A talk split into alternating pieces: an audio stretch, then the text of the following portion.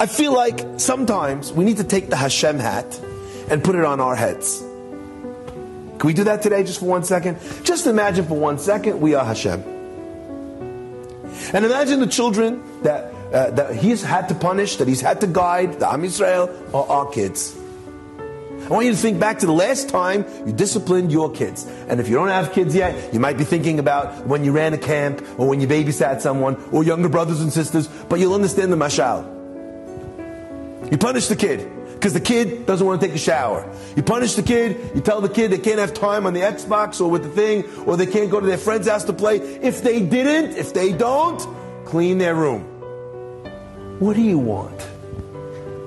Do you want the kid to sit on the floor and cry, I want to go to my friend, I want to play, it's so mean, it's so mean, I'm so sad.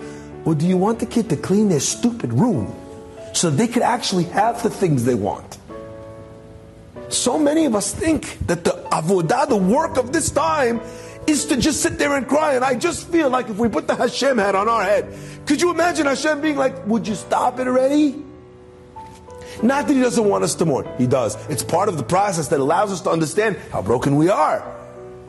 But he wants us to mourn and fix.